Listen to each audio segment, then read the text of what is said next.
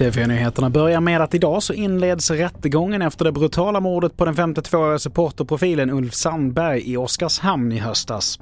En 27-årig man åtalas för mord tillsammans med en 30-årig man och de åtalas även för grovt rån och försök till grovt rån. Nyheternas juridiska kommentator Johanna Björkman säger så här. Av åklagarens gärningsbeskrivning så framkommer ett långdraget händelseförlopp som innehåller väldigt mycket försvårande omständigheter. Och kan åklagaren bevisa det bortom alla rimliga tvivel så skulle jag säga att vi har att göra med ett av de grövsta brotten en vanlig person kan råka ut för. Vidare till att idag så meddelar MSB att Sverige kommer att skicka ett team till det jordbävningsdrabbade området i Turkiet och Syrien.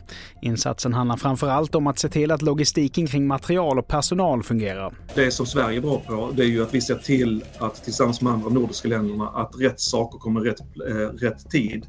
För det som är den största risken nu det är att man skickar fel saker och att man då sätter stopp i systemet. Och i inslaget så hörde vi Nils Fernholt som är enhetschef för nationella insatser och civilskydd. Till sist, efter gårdagens jordbävningskatastrof i Turkiet så utlyser nu president Erdogan tre månaders undantagstillstånd. Det rapporterar Reuters. Tillståndet gäller i tio städer och innebär att bland annat hotell på turistorter kan öppnas för de som blivit hemlösa i katastrofen. Fler nyheter hittar du på tv4.se. Jag heter Mattias Nordgren.